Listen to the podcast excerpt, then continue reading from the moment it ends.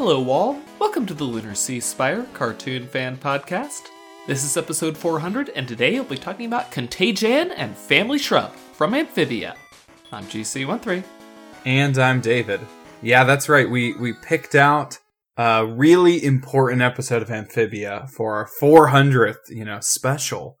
Um, I mean, I, I, I couldn't not select the first appearance of Emma Plantar, the uh, the world traveler of Amphibia. How fortunate that it was also the next in the list. yeah, it's like uh we get a hey, there's an entire secret basement underneath the house episode. So that's cool, but of course the Plantars had to have, you know, some significance and some weird history because we can't tell a kid that it's important to care about their family history if their family was just farmers. it has to be, you know, more epic than that.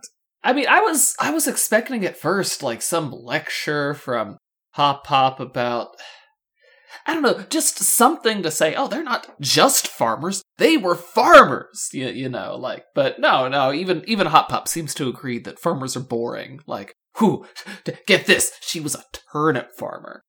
Yeah, it, it wasn't like when Hop Pop said, you really need to understand Bessie's history to drive her and, and him being correct. In this case, he had no idea, which is surprising that it was hidden. You know, I don't even know how. Did it seem like the basement got older the deeper it went? Because it, it almost doesn't make sense, right? Wouldn't it be newer each level that you went because you would have to dig farther and is like underground? I don't know. What are, what are your, what are your thoughts on how this place is in?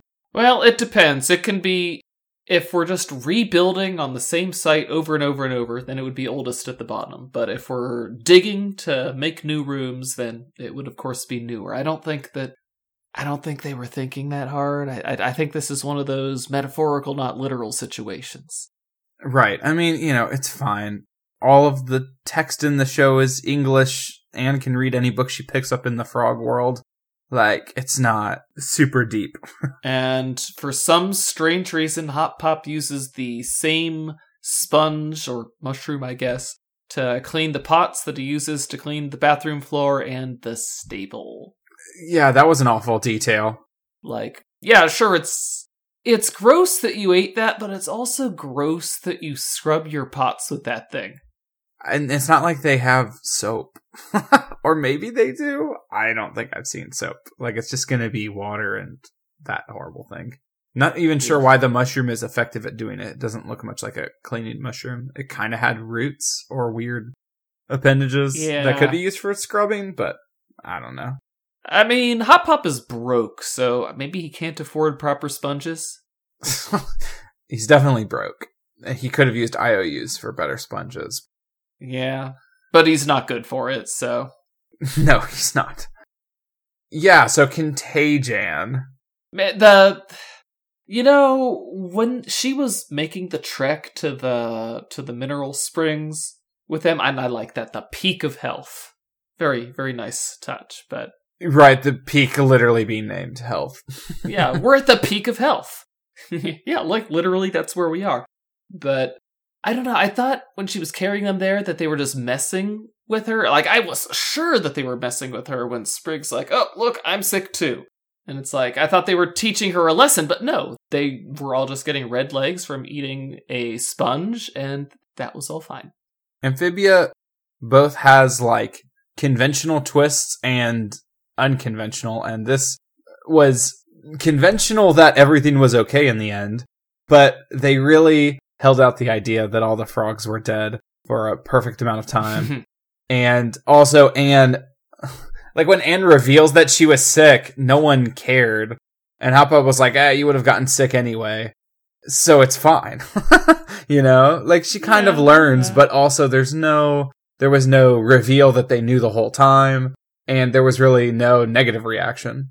the twist was that there was no twist uh, summer camp island did that to me with the hall of mooms episode i made a video about it i really liked making that one by the way Yeah, I mean, once you're deep enough into media, you can do the twist is no twist, which is I don't know, a fun effect of post postmodern cartoons, I guess. It drives nerds like me up the wall. um, but yeah, man, if you were a kid and you really thought that like you had missed the mushroom thing and you're not really like aware of the Chekhov's gun sort of principle, then the whole flies going over them, the sad but dutiful music playing, and they then they just lie there for like straight up five seconds. I mean, it's you know it's surprising they didn't put the same warning on this episode that they put on the season finale where it's like kids might find some of these images disturbing. but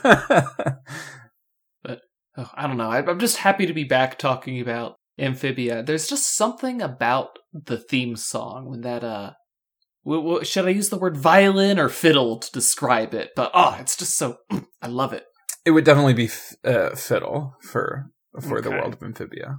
Going for the uh, sprig uh, vibes there. Yeah. Now I remember earlier uh, on an earlier episode when we were talking about Amphibia, I said I think that Sprig's you know violin or fiddle is in the in the intro. It's it's not. I realized later that no, it's just on the subreddit banner. So I see Sprig with his fiddle all the time, but not in the not in the theme song specifically. Mm. And it hits so great every time. I uh, yeah, we've been doing Owl House for a while, and it's like coming to Amphibia and like watching something like Contagion. I'm like, oh yes, this is what season one of Steven Universe was like. Just plodding through these hilarious episodes, especially like these pair feel like the type of thing that you write incredibly early on. It almost felt like an earlier pitch for the show because it's just so blissfully simple and while the family history does, you know, maybe connect to things later, it's it's like they're just 100% focused on the humor of the situation. They're not focused on lessons, they're not focused on emotion. Yeah, you talk about the you talk about the humor of the situation, and we haven't even mentioned Loggle once yet. Right. I mean, so if the the saddest or the most emotionally impactful these episodes get is Sappy, and then you also get a B plot in Family Shrub that is just Hop Pop trying to buy glue and then getting glue to Loggle, and that's it. He's t- having trouble making this decision. You'd think he would just buy whatever he had before. it almost felt like they didn't have that much to write or say. So they were like, what if Hop Pop fell and just started rolling around in glue? Wouldn't that like, be "The funny? Help me! Yeah, but like, it's so ridiculous because he doesn't have to roll around on the ground and smack into every shelf. Like, it really felt like they were, they were playing it way farther than makes sense for Hop Pop's intelligence. Hop Pop, no, that's more glue. Yeah, like, we get that Hop Pop is, can be like this, but it's such an exaggeration of his character. So, you know, that's why the, this pair of episodes to me just feels so. It it just feels season one early sketch comedy Yeah. type thing, right? Even the like I like I said earlier, I feel like not just the the layout of the basement, but just the the existence of the basement uh, itself is meant to be more metaphorical than literal. Like I would be very surprised if they ever brought up again that oh yeah, let's like go down to the basement and find a plot important item. I just don't think that's ever going to happen in the series. I think they're just going to pretend that that never happened. But they put pumpkin mutants in the show. Like, why are there plant Ugh. mutants? That seems pretty advanced. Pumpkin plus brain. I liked that drawing. I like there's a poster that says science and then a post note uh, in the corner that just says more science. Cuz you got to remember that you can't just you can't just rely on science. Sometimes you need more science. But I, I liked how Pollyanna, like, oh, she wasn't just a farmer, she was also a turned up warrior. And it's like, you see, me being a, a little, little bit of a history nerd as well, it's like, well, you know, throughout history, farmers have been frequently regarded as producing the best soldiers. So, like, to me, it's not incongruous at all that she was both a farmer and a really, like, she got a lot of loot on her campaigns. Like she she definitely proved herself. I mean, there isn't a school, so Polly's not going to know that. So I'll, I'll give her credit that she doesn't know this history of farmers, especially of our world. Who knows if Amphibia's a world, if they also typically recruit farmers for their militias. Well, you need a bunch of people who are big and strong, accustomed to hard work, and are looking for a nice payday. So farmers will do nicely. Oh, speaking of that, kind of reminds me of timelines. They throw some dates in there, you know, like when Pollyanna fought. The Toad invasions. Do they? So there's some implications. There's two that I can think of. There was I. It was like what 48 and 53. The Toads invaded in 53 in the West. Right. It kind of seems like their timeline is like the way they keep track of years is the same as the human world. So it's like roughly tracking in real time with the human realm, and uh, you know somehow I guess they use maybe the same year numbers. This also implies the existence of a, a of a amphibid Jesus. So that's a thing. Um, or something happened to make them, uh, yeah, you know, well, I guess they don't put the first part of the millennium, assuming they're even in a millennium. It just seems to imply that it's similar to our world. And if it's similar to our world, then they have an analog, which is. We don't even know which century that, uh, that took place in, but we know it can't be I'm just saying that was some very, very nice weaponry. So okay, but now I'm focused on the fact that, like we were talking about, sort of light world building, like they don't think too hard about it.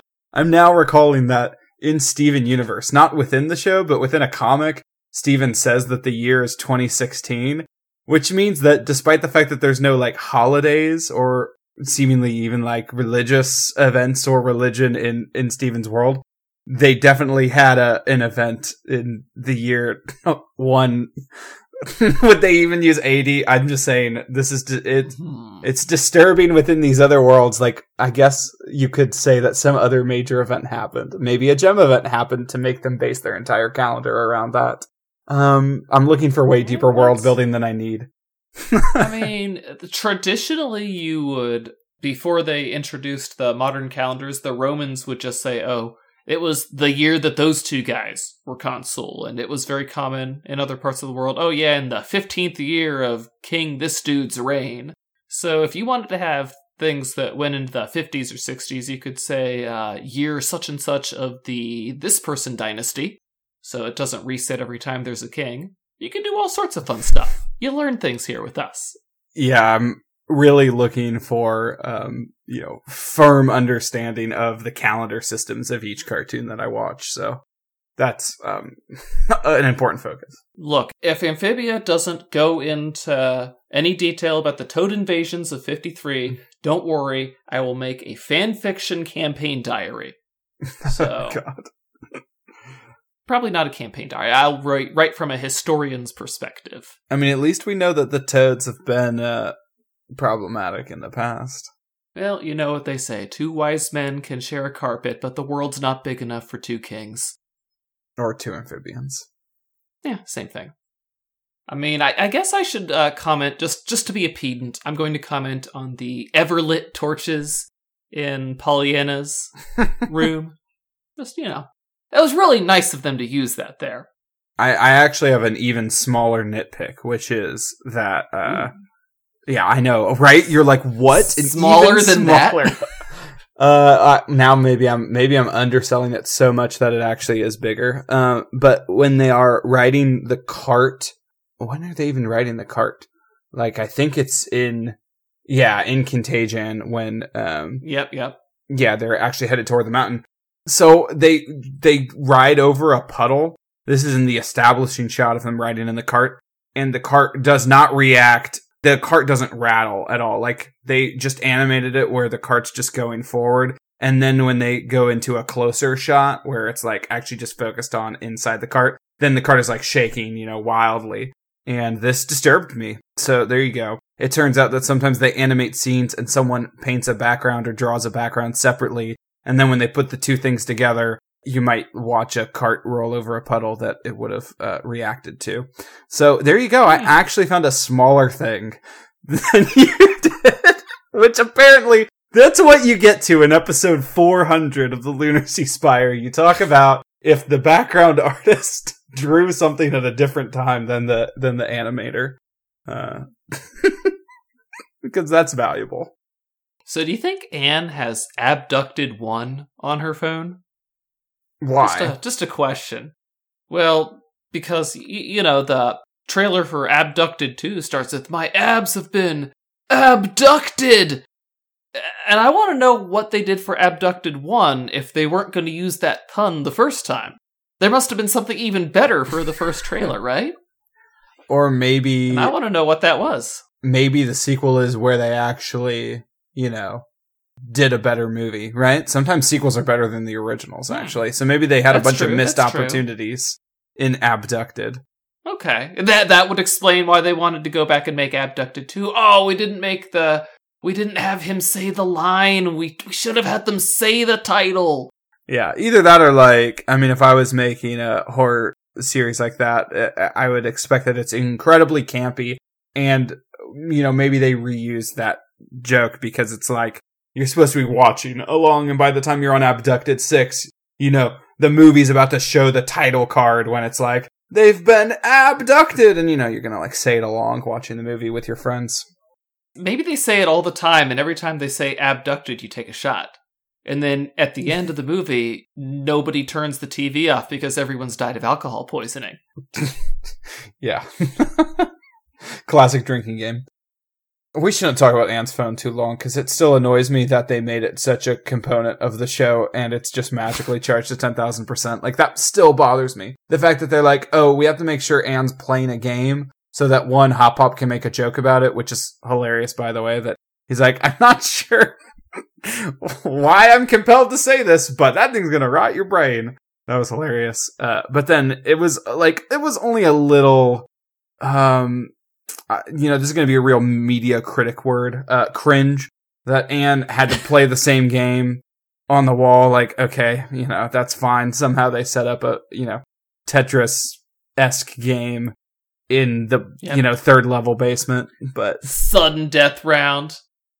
Now, I, I liked how they, they did Loggle's thing, where absolutely not. You know, that was actually a bold choice that they did that Loggle joke because, uh, you know, you could have forgotten that that was Loggle's thing, right? Like, it's an odd reoccurring joke. Yeah, he, he didn't. They should have established earlier in the episode that he did it, but I don't remember that he did the thing. No, I was looking for it. point. He doesn't do it in the store at all, which would have been, it, it, it- there would have been space for it, you know, as he's like talking about various glues. He's like, you should not use this glue or whatever. But yeah, they didn't establish it at all, which I found like, oh, okay, you're rewarding. That shows you this is a show about continuity, right? Even though the episodes are so fun and simple, you gotta, you gotta be watching each one to understand these characters. Let's throw in that wrestling term long term storytelling. I love that that's a wrestling term. I, I want to know. I want to know why uh, Loggle is recommending the strongest glue he has for gluing pieces of paper together on a family tree. I'm sorry, did I say tree? I meant shrub. Is is the reason there's a lot of glue at the store like such a variety because simply that like that's the only thing for the store to focus on like that it's it's you know wartwood and it's like well we don't have much of anything but we sure do have a billion types of bugs that produce gooey substances Yeah. so we'll just line our shelves with that I think that's the joke. It reminds me of a Rocko's Modern Life episode where they're going up an elevator and every floor Rocko was calling out what's on and it's always something something and underwear. Something something underwear. Actually, I think underwear came first, but that's beside the point.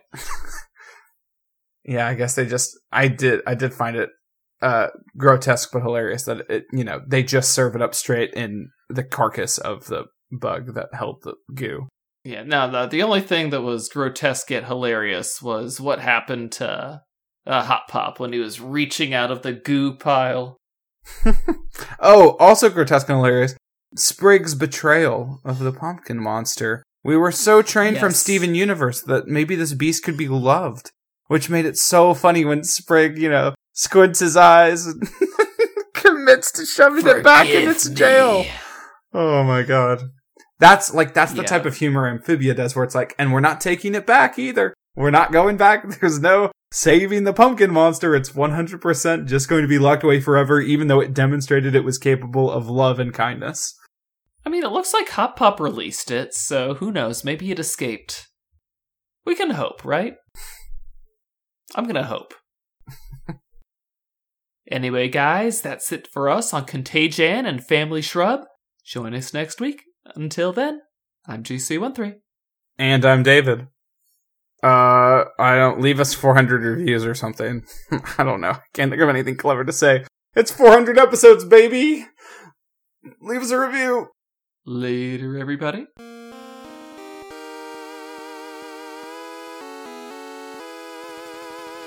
Our opening and closing music is by Mark Soto. For more cartoon related content, please visit lunarseaspire.com.